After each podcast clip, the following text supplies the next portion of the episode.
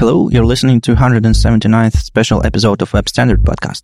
I'm your host, Vadim Makeev from HTML Academy, and we're in Mozilla's Berlin office together with Chris Mills uh, from MDN. Hello, Chris, and tell us a bit about yourself. Oh, hey, Vadim. Uh, thank you very much for having me on the uh, on the podcast. I am the content lead and writers team manager for MDN. All right. For our listeners who probably don't know, we used to work together for, for a while in Opera. Yes, that is very true. Um, it was it was cool to bump into you again at uh, JSConf EU. You know, after all that time uh, not seeing you after working together at Opera it was a nice time. We uh, we did all of the dev relations work together to try and improve uh, people's understanding of web standards and open up, improve web compatibility and such things. I really enjoy those times. So. Yeah, good days, good days. Anyway, back to our questions. I, I prepared some for you. We're, let's start with the most important one. Is it FF or FX? Like people try to uh, write down Firefox name shorter, and I heard about some opinions about this. What's your take on this? Ah, yes. Well, this is the most important question that the internet faces right now. It's yeah. just like GIF and GIF, or it's like smooth or crunchy peanut butter, or Nutella and Nutella or Nougatti was the particular fight that there was all the time in the Opera Oslo office. I right. seem to remember. So I tend to say FX um, a lot of people I've seen writing down tend to put FF. I've even seen people put FFox, or I, I would just say stick to FX, even though it's less intuitive. It's kind of like the hipster way to write Firefox in a short way. Yeah, it, it sounds cooler, I think, yeah. than FF. Okay, two less important questions. How Mozilla works? I know uh, it's it's it's a vague question, but um, uh, for most of our listeners, I guess, like most most of them are front end developers. Uh, Firefox is a browser. That's that's one thing. It used to be uh, Netscape many years ago. Like, it's Firefox is based on Netscape, and that's it. This browser is free for everyone, and they have you have great uh, dev tools. But what else? What, what else do you have in uh, Mozilla Corporation Foundation? It's complicated. It is quite complicated. Yeah. So I mean, Mozilla started off as the Mozilla Foundation, so it was a not-for-profit. But then, of course, the US government started going, well, hold on a minute. You start you seem to be making a whole bunch of profit out of this stuff. Um, this this is quite interesting. You have a lot of money coming in through uh, um, default search providers and uh-huh. other such means. So we split the company off into two halves: the corporation and the foundation. So right. the the corporation is where most of the actual kind of product development occurs, such as Firefox and MDN. I'm part of the corporation, and Firefox on Android, Firefox on iOS, and some of the other kind of interesting versions of Firefox we have coming out, like Firefox Focus, which is our very privacy um, oriented browser, privacy and security oriented, and the dev tools get developed over in the corporation as well. Um, the foundation is more kind of leaning towards things such as activism and education and policy. So that's right. where that sort of stuff tends to happen. So you're making money most most of your money on uh, defaults in a browser, like Opera used used to do, maybe still doing these days. It's how many browsers that don't have things like giant ad networks to leech off, yeah, um, make their money. So yeah, in the same way as it was back at Opera, we make most of our money through uh, Google default search revenue. Um, mm-hmm. So for anybody that doesn't know what that is, it's just the idea of you know your your default search engine will will make loads of money for each search. So therefore, search engines will pay vast sums of money to have them as the default search engine in browsers. Because let's face it, many people will not even know that there's different search yeah, engine options. Yeah. We are trying to diversify revenue streams a little bit. So we have in the past toyed with things like using different search engines that are more kind of local aware, you know, so options such as, you know, Yandex in Russia or mm-hmm. Baidu in China, yeah, for yeah. example. Um, so, um, why Mozilla even exists? There used to be a Netscape code base that was converted into Firebird and then Firefox browser. Yeah, it was a it was a, a, nice thing to do to have some independent browser back in the day. So how how many years ago Firefox as a browser won browser war. Now it's facing another war with different browsers, so it's it still exists. And why would we need uh, a browser like Firefox these days? Maybe we should just uh, stick to Safari, Chrome, and what other independent browser we have. Which is not really any, to be perfectly honest. Um, well, after yeah. after Microsoft jumped ship over to uh, Chromium as well, um, I'm not too bitter about that. But yeah, um, I think probably our role is more important than ever now. You know, the fact that we have got a, a gradually dwindling number of independent um, implementations of the web. You know, it means that we're pretty much the only alternative. If you you you can count WebKit and Chromium as being roughly the same, but they have diverged significantly. Yeah, it's, it's been six years since they forked uh, Chromium from, from WebKit. So it's, those are two different browsers, though they still use WebKit pref- prefix for sure. some things, but different JavaScript engines, different approach to, to implementing web platform features. So yeah. yeah. But you know, I, I think that our role is more important than ever now because you know you need multiple implementations of the web to drive competition and drive innovation and drive new features. Otherwise, there's a danger that the web will just stagnate, or even worse, if people end up, you know, say in a sort of dystopian future in a few years' time, literally the, the only engine people are using is Chromium, there would be kind of less of a reason to actually bother even with web standards anymore. And it would just be, you know, one company calling the shots. So I think that could be quite a dangerous future indeed. In terms of what the web was supposed to be in the first place, you know, if I can quoting out of our manifesto, the classic line that I always think of in terms of why I work for Mozilla is that the internet is a global public resource that must remain open and accessible to all. And I think that that can only be achieved if we continue to innovate with web standards that solve the problems that users have and that developers have on the web, but also stop carefully to think about major issues such as accessibility, such as um, the fact that not everybody is on a really, really fast Wi-Fi network, for example. You know, the, all of these issues around responsive web design. I think that's still a very big deal now. And then, particularly um, before before that, I mentioned that I was um, managing the MDN writers team. You know, this is another aspect of Mozilla. Is education is a very big thing. Right. Um, I love the fact that the web is built on open source and open standards. So pretty much anybody within reason can actually get themselves on the web and create a site and express themselves. But I want to try and make that as easy as possible because I believe it's kind of like a right that everybody should have. Yeah, yeah, that's true. Okay, you're also doing some web standards uh, work in Mozilla. You know, if you compare for example, Google Chrome's uh, market share to Firefox market share, it seems like yeah, Google gets to decide every every aspect of web platform, but but it's not. You still have a strong voice in, in web standards community. You still have a lot of a lot of editors and uh, people interested in developing standards. So you you can say no, we're not going to do this this way so you, ha- you, still have an opinion and they, they respect you. That's that's really a nice thing to see. Uh, yeah,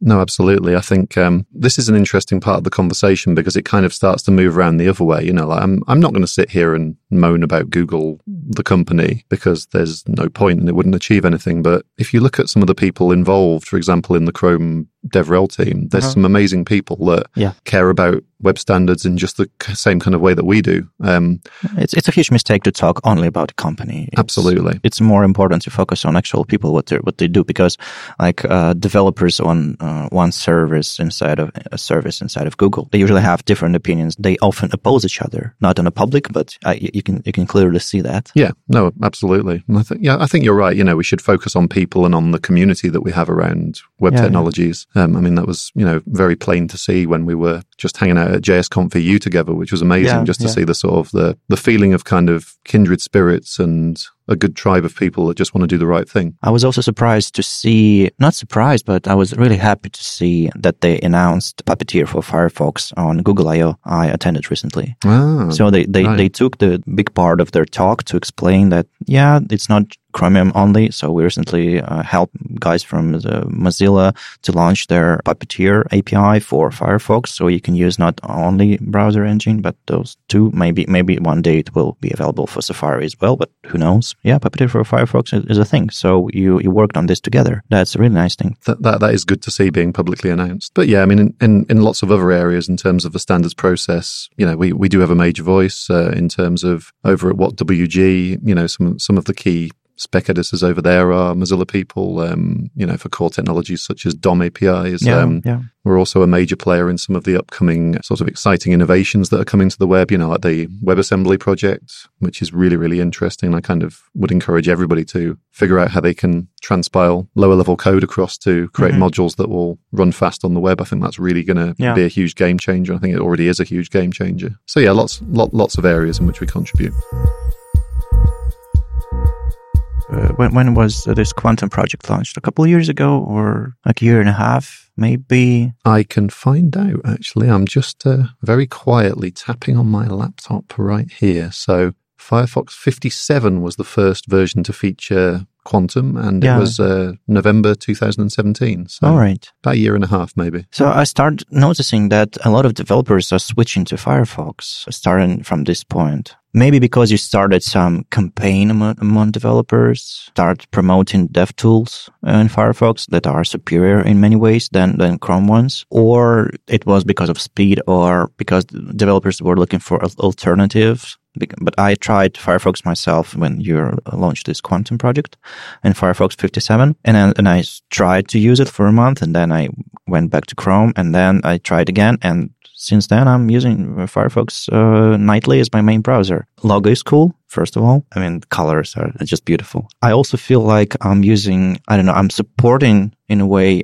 alternative browser engine and also uh, experience is, is, is very, very good. It's much more flexible in terms of interface and everything.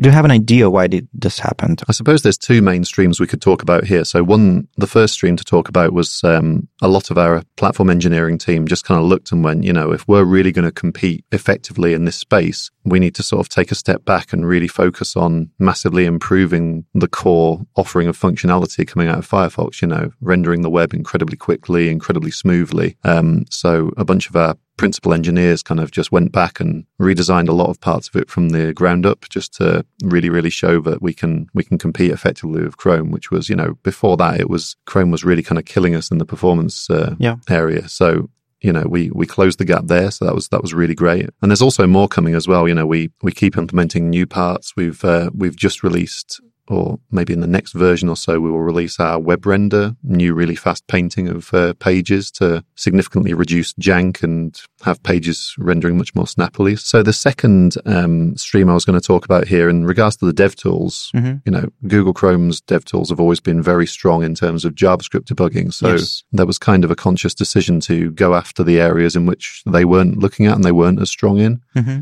And that's paid great dividends because the a lot of the CSS design tools that we have now are world class and are really, really um, kind of making some of the Chrome DevTools folks run scared. I would say, um, you know, um, an example was I was also at CSS Conf, as I believe you were in the last few days. Yes, yes.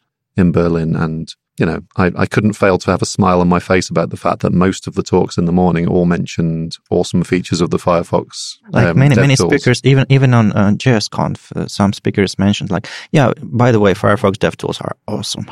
like over and over again. So it's it's might be a trend among developers. Mm-hmm. No, it's it's it's it's really good to see. You know, we've we've got things like the Grid Inspector, which is having additional features added to support the uh, the new subgrid offerings. Yeah, yeah, yeah the new Flexbox inspector is looking really good. You know, we, we have all these things coming, so it's it's it's an exciting time and still even that well known. So you know, we'll we'll be talking about this for some time. I was really disappointed, to be honest, uh, at Google I/O because I haven't seen any talk mentioning CSS, like advancement in CSS or in dev tools for CSS, like JavaScript only. APIs, hardware, this and that, everything related to the web, but no CSS.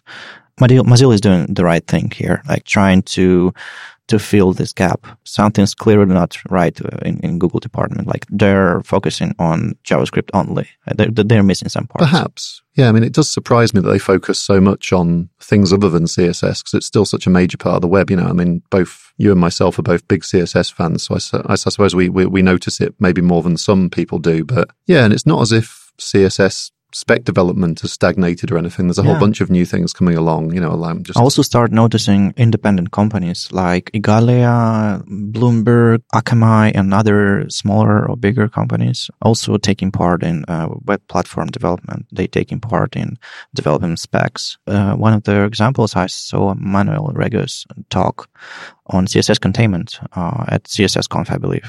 And he explained it uh, really interesting details about CSS containment, how it's going to change the way we uh, isolate properties inside of a block. And yeah, it was uh, so, something new developed not inside of browser company, not inside of like uh, Microsoft, Apple, or he's working for an agency. And I, w- I wonder what's what's their interest in this, and what why do you think they're doing this? I suppose there's a variety of reasons, isn't there? I mean, there's definitely some you know companies as opposed to browser vendors that come along and help to implement very specific things that are useful to their business. You know, like the classic example I always think of is Netflix helping to implement EME and right. all of those kind of technologies which are maligned in certain circles, but you know, uh-huh. it's it's necessary to have that kind of stuff available on the web if you're going to have commercial media delivery platforms that's, that's taking part. But Bloomberg or like Igalia developing like grids, why would they need it?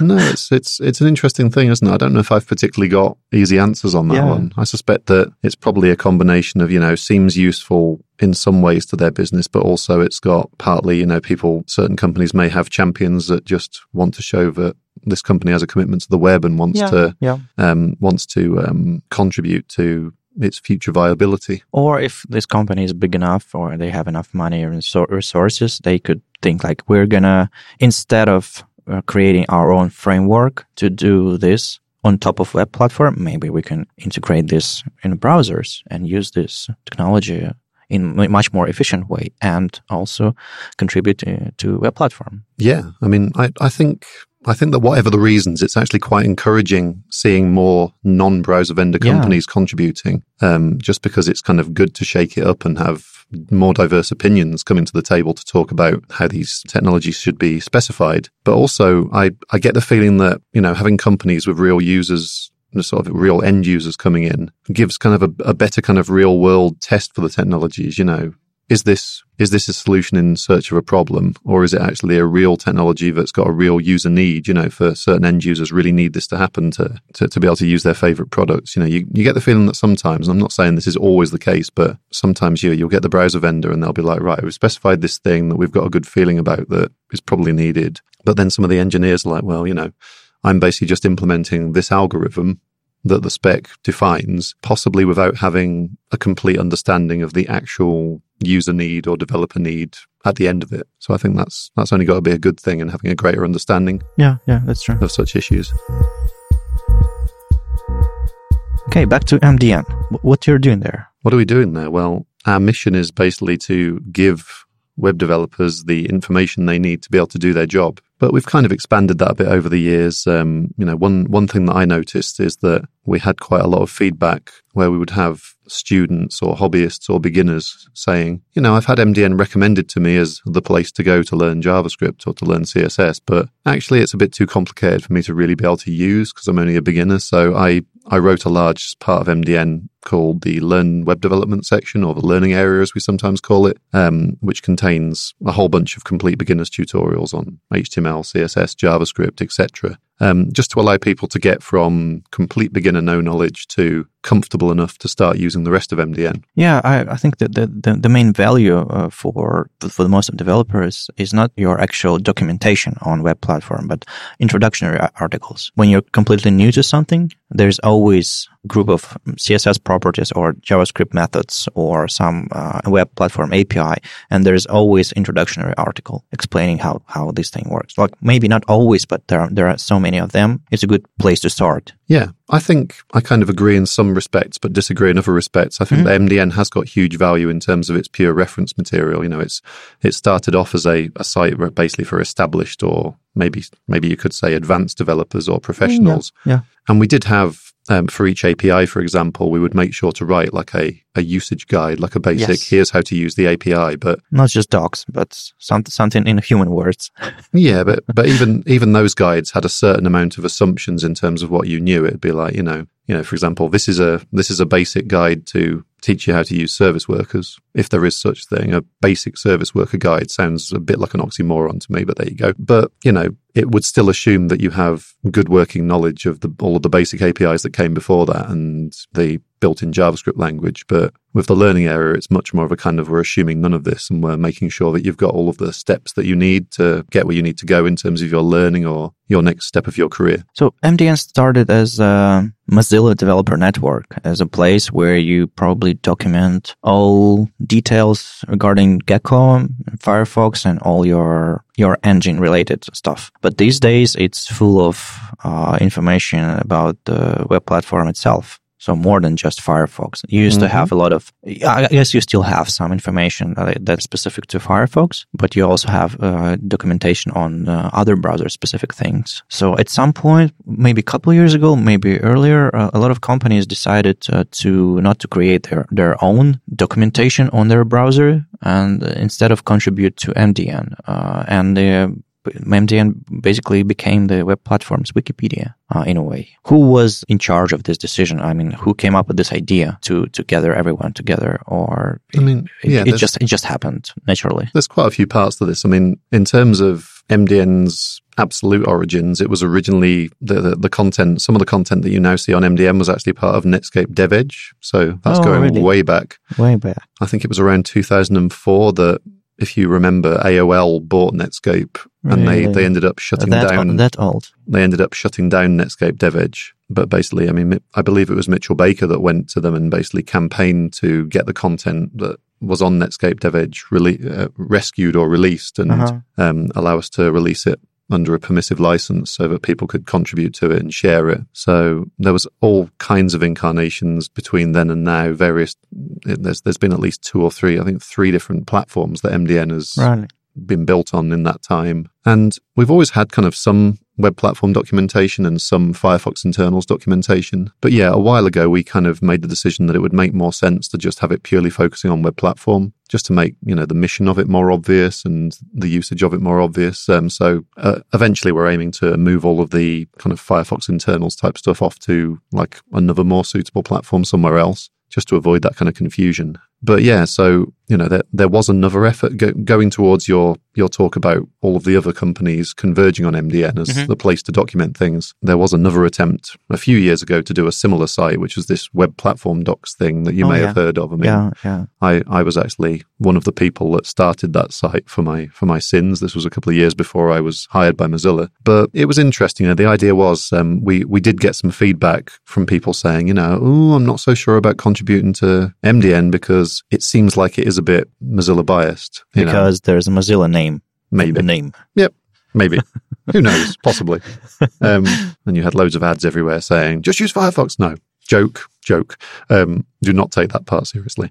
Um, but yeah, so that particular project had very noble aims um, in terms of providing a real vendor neutral source of information, but it failed because MDN already had such a massive head start and Yeah. the established passionate contributors in the MDN community did not want to move on to some new site. They just wanted to carry on contributing to MDN. So basically it failed. But fast forward a couple of years after that, maybe sort of about two years ago, perhaps. Yeah, it's about two years ago. Um, we started talking to a bunch of the other companies in the web space about creating the MDN product advisory board. So this is like, it's, it's a coalition of people from different browser vendors. Um, we have representatives from Google, from Microsoft, uh, Mozilla, of course, uh, Samsung, Samsung Internet. We have someone from the W3C to kind of represent it from the standards uh, kind of direction. And we also have someone from the Bocoup consultancy that are based in Boston. Hmm. Um, yeah, yeah. I know who what are it is. a Very interesting company. You know, kind of they're kind of like a services consultancy that just does useful work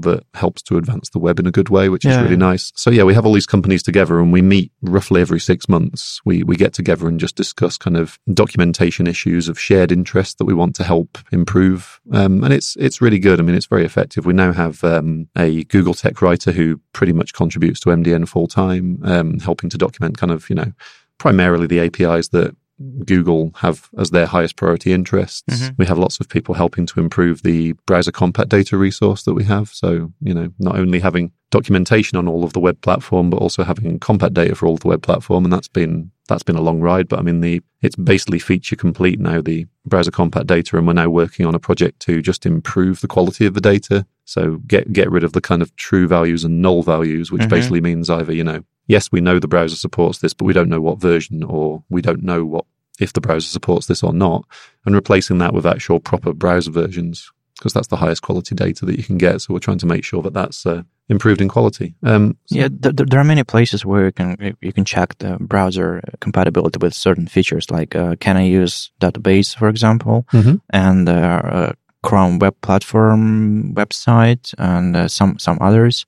We used to have such documentation on DevOpera. I guess it it would be good to have some database under this uh, advisory board to to develop it together, because some uh, web platform features appear on uh, Can I use, for example, like weeks later than they appear in browsers. So it, some, it might this process might be slow, but since you have a little bit more resources to deal with this, it's common interest to have this in one place. I, I guess MDN could be a place, the actual place where you go to, to, to check the browser compatibility. Yeah, I mean, I'd my ideal thing was I'd I'd like to see all of the different sites that publish compatibility data to maybe collaborate on contributing data to the same database rather than lots of different ones. Yeah, yeah. Um, you know, because the, the data is published under a completely open license, so anyone could pick it up and just represent it. And it's it's very granular data, so that you could quite easily build different views, whether you want a really really granular view or just like a very high level kind of view of the support data. So yeah, I mean that it, it will obviously take a bit of time to get there, but I mean that that would be my my ideal for the future. There's one developer from Moscow, uh, Roman Dvornov. Have you heard about him? Yeah, I, have I've talked to Roman online. He um, he used to contribute quite a lot to MDN data. Another, yeah, the MDN data repo, yeah, which contains all of the CSS formal syntax and yeah, such because things. Because he's he's developer of this uh, CSS parser called called CSSTree, uh-huh. uh, like tree with branches, not three as a number. Mm-hmm. and uh, he he wanted to improve this data because there there are many inconsistencies and, and some even mistakes in, in this data because it, it's huge. Uh, so he he started to uh, contribute to this project just because he needed th- this data or just he wanted to to to improve his own project. So like Mozilla as a source of information coming up over and over again uh, everywhere I, I go. It's good to have something like this live and uh, supported by other companies r- rather than Mozilla. And um, how other companies or regular devel- developers could actually contribute to, to MDN. Like, uh, how, how does it work? Basically, you have some editors inside of uh, Mozilla, you have some people outside, uh, which are probably editors as well. But for regular developers, what what could they do to to fix some bugs or uh, write some some documentation? So this is literally the hardest question I ever get asked. There are literally so many things you could do to contribute to MDN. Um, most most people that ask me this question at conferences, I tend to say, take my email address, email me afterwards, and I'll try and talk to you a bit to figure out kind of the best contribution for your skill set, kind of thing. Let's let's run from from from um, from from the other side. Like I found a mistake on MDN. What should I do mm-hmm. apart from complaining on Twitter? Well, you know, complaining on Twitter will get you a long way, especially if you you know, CC my Twitter handle on it. But I would try and advise everybody if it's just kind of like a fairly simple mistake, maybe it's a typo or maybe it's just like a really obvious simple code error or something, just sign up for an MDN account and just go and fix it yourself. So it's easy as, as that. You know, it's um, we we use GitHub authentication for login. So as get yourself a GitHub account, go on MDN and link that link the MDN MDN with your GitHub account, sign in, and then you can just press edit button and yep. There is a giant edit button that's very hard to miss at the top of pages, and you can press it and then go and uh, change it yourself. You should definitely make it red. Well, it, we we, we or, need to make it twice or, as big as well, and, or green. I don't know red and italic. Maybe we should make it flash. Um, who knows? Um, and Comic Sans. Absolutely.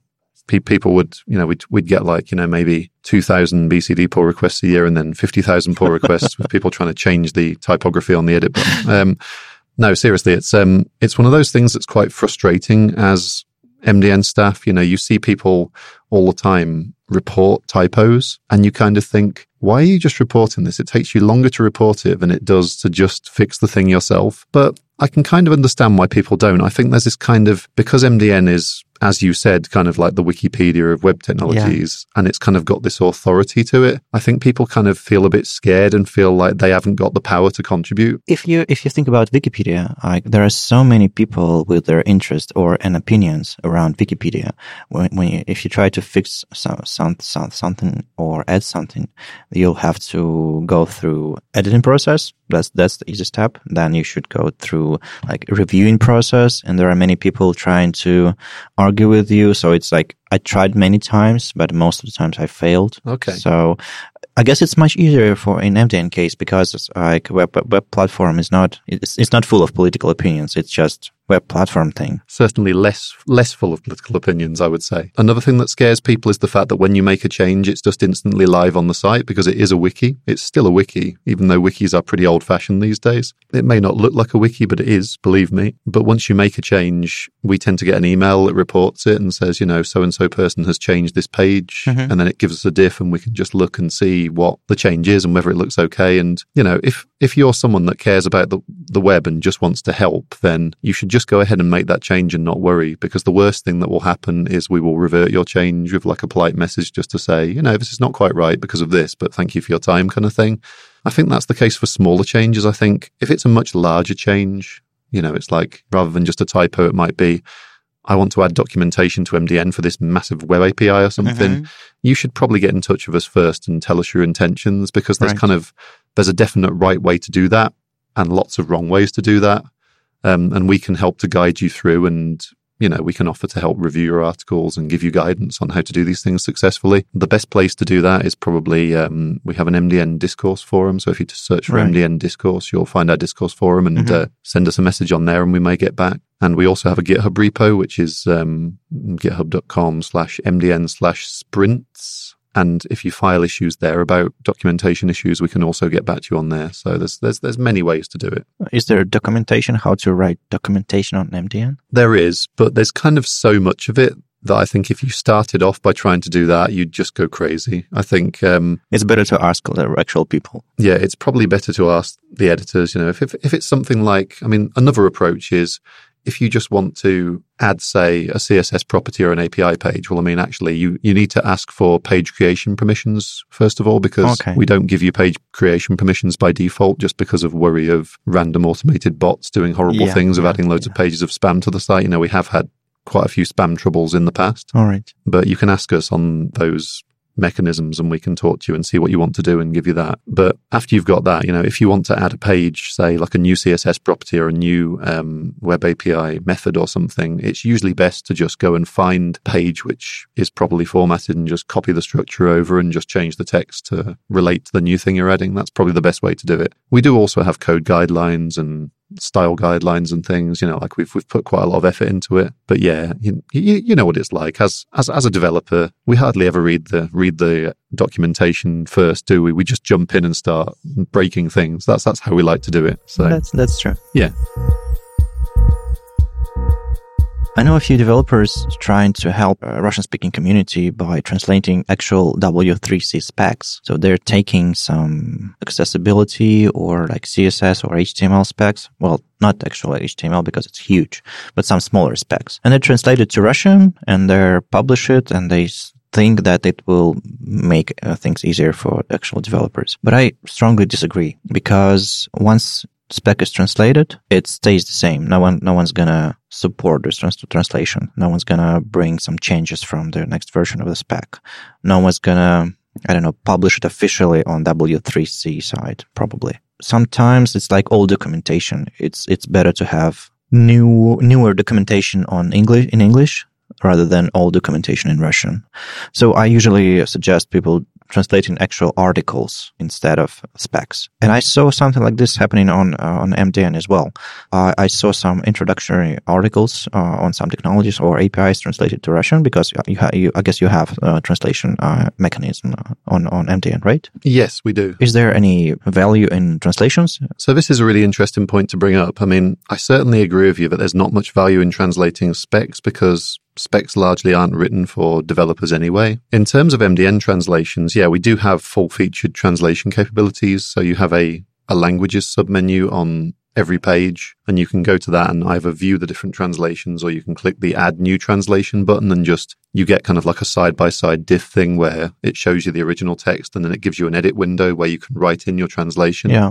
Maybe I'm wrong. You even, you even suggest translated version if I'm coming from Russia using like a Russian browser. Right. Yeah. I guess, I guess you do. Yeah, we do. We use like the default language settings to yeah, suggest yeah. a translation if one exists for the uh, the particular page, even if it's outdated. I guess. Yes, this is the here. Here lies the problem. Yeah. So that yeah. this is the ultimate problem with translations. You know, we we have a writers team of well, I would say, I was going to say eight writers, but kind of seven and a half. I don't really have time to do writing as much anymore. Now I'm a manager. Now I'm managing so, the team. So you're a half writer I'm, officially. I'm, I'm, officially half a person. um, but all of our time is taken up on doing the English version. Mm-hmm. And we don't have the language skills in the team to keep up with making sure all translations are kept updated, to actually have teams inside the company to deal with all translated versions would be pretty impractical. You know, we'd need, we'd need a similar sized team for all tran- all locales. Yes, yeah. and it would just it wouldn't be feasible. So we rely on a lot of vo- uh, volunteer time to do translations. So the problem is, yes, is that once you've done a translation, it will end up just standing still and becoming yeah. outdated. So what I would advise, actually, I think you've um, got a good point there that you should settle on documenting just the most useful guides rather than trying to document the whole API docs and things like yeah. that. We, we also have a feature on MDN called uh, watching, so you can watch single pages or entire trees of documentation. Right. So if you did some translations, you can watch a page and see what changes yeah so you've been made and incorporate them into your translation. Yeah so you you know if, if you're if you've done a russian translation on mdn you could then watch the russian version to see if anyone edits it. Yeah. You could also watch the english equivalent just to see what changes get made to the original and then um, then you can update the Russian version to suit. But this is the thing. If you're going to do a translation, I would suggest that you need to have a serious think about whether you might be able to put some time into maintaining it afterwards, because otherwise it will likely become out of date and fairly useless in six months or a year. It's a shame. Like I, I would love to have a better plan for localizations on MDN, but you know, we, we have 90,000 pages all in all. 90,000. And wow.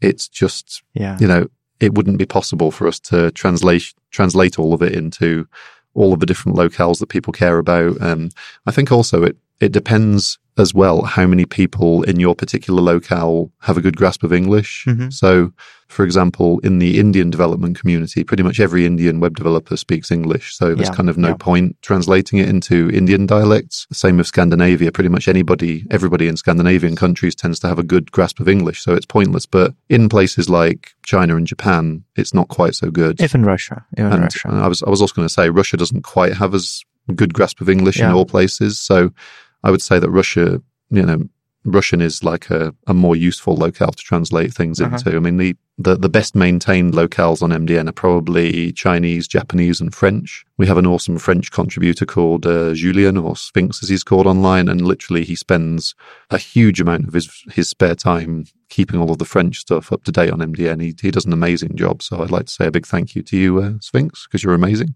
Uh, if, if, if by you know, in some chance you hear this podcast, thank you for all your work. But yeah, so it's it's a difficult problem, and I would say that you do need to, you know, a choose carefully the things that you choose to translate. Just keep it to the the most important guide or tutorial articles, and yes, be prepared to spend a bit of time watching pages and uh, maintaining them too afterwards. But if at any point you decide to that you you want to uh, gather some volunteer teams that might watch or help translating new pages or uh, update old ones, I'll be I'll be glad to help because uh, there's a huge community listening to this podcast, Russian speaking community. So we can always try to help MDN uh, update their translations. Okay, great, Just let me know. great stuff. Well, I I very much appreciate the offer. As for outdated articles, I think you might automate it somehow. I guess if uh, article is old enough and uh, the difference is, is it feels like it's big, you can probably mark it as outdated. Uh, not suggested first, but suggest English version, e- even if locale is matched. Yeah, no, I I think that would be a good idea having some kind of system like that. I mean, possibly even deleting stuff if it's just really really bad. If it, if it's got to the point where it's it's so out outdated that it's considered harmful, Yes. kind of thing. yes. You know, it's probably a good idea to delete such things. To talk a little bit about future plans, Yeah. Eventually, I mean, it's very much an experimental phase right now, but we're we're eventually hoping to move most of the MDN content onto GitHub rather than be, being locked in the wiki database. So You also you already have some some demos hosted on GitHub. Yep. Uh, some in, interactive built-in uh, demos, I guess. So oh, yes, the interactive examples. Yes. Yeah, yeah, yeah. So I, I tried to fix some things myself. So I, I edited it on uh, actual wiki interface and then uh, edited some uh, uh, send pull request on GitHub. So it was two step thing, but still manageable. We're hoping to move it all to GitHub because we've had much more success with the GitHub contribution model in terms of inspiring contributors to take part. Yeah. So, you know, in terms of the number of people we have doing effective uh, changes on the wiki, it's not too bad, but it's a bit kind of random and it could be better. Whereas, you know, if you're using GitHub, you can kind of, you can say, okay, we want to concentrate on this problem next. And you can write issues that say, you know, here's the next 10 or 50 or 100 things we want to achieve. hmm Like And then- to have some low hanging fruit Mhm. tasks for, for new developers. and then people can just pick up those and take them as they want kind of thing so that that seems to have worked fairly well for us we had a huge uptake of people helping with the interactive examples repo and the browser compat data repo and it it, it still carries on to this day. So it's really, it's really effective. There, there would be other advantages to this approach as well. You know, if you have a load of content stuck in a wiki and you, for example, want to change the sidebar in 5,000 pages, if you haven't implemented that via a macro like we do for a lot of that stuff, uh-huh. then you'll find yourself having to manually edit 5,000 pages and oh um, oh it can just be painful sometimes. So to have it in a GitHub repo would mean that you'd just be able to write yourself a little Python script just yes, to step yes, through and yes. change all of those. And have everything not in, in Markdown, for example, which is much more, well, common these days yeah. than, than uh, what, what's the what's the Wikipedia format? What's the wiki wiki something? Oh, like Wikimedia format? Yeah, Wikimedia. Yeah, yeah, yeah, No, that's that's pretty painful to write. But yeah, Mark, Markdown is what we'd probably store the prose in. Um, I think it would work, work very well. Like developers much prefer writing things in, in Markdown these days. There's all sorts of advantages. Like another advantage that got mentioned to me a couple of times during JSConf was like, you know, it'd be fantastic to have the MDN repo just downloaded on your machine and then you can go and edit things offline whilst you're on a plane or a train journey or something. That would also uh, be a big there bonus. Are, there are a few uh, web app web apps and uh, software uh, that actually does that. Uh, so you can download MDN to your Inhabitant offline. So there are there are some applications doing that. I did not know that. That's yeah. really interesting. So uh, I, have been doing this for a while. So like uh, when you're traveling somewhere on a plane or somewhere like offline, you, you can search through through MDN. I guess it would be great if you could just implement service workers with offline support. Oh yeah, we've, we, at we've, some point we, we we've already talked about that, and we're sort of we've got that on the dev roadmap somewhere. Yeah, it would it would be a, it would be a pretty simple fix as well, just to have like a general service worker that for yeah. every single page will offer you the chance to just store it offline. Yeah, yeah, yeah. It would be pretty quick to write, I think. So yeah, open source and everything could actually and putting some effort into creating issues and tasks for community it could actually help us uh, help you to to move forward with uh, MDN and everything because mm-hmm. I know a lot of people that are willing to help but they they have no idea what to do. yeah So yeah, good luck with that because like 90,000 pages or yeah. It is. I mean, there's this, as I say, there's so many things you could do. You could just go around fixing typos and quite a lot of people do that. They just, they will maybe just fix two or three typos a month and that will be their contribution to MDN, yeah. but that's still hugely useful. And then you get people that just want to write examples, but we haven't found a way that's really successfully provided lists of easy lists of the most important stuff to do. So yeah, we're still kind of looking for that magic bullet really in that regard. And as I said, like GitHub issues has really worked on the repos so far. So, so GitHub Markdown and open source might, mm-hmm. might help you a lot. So yeah.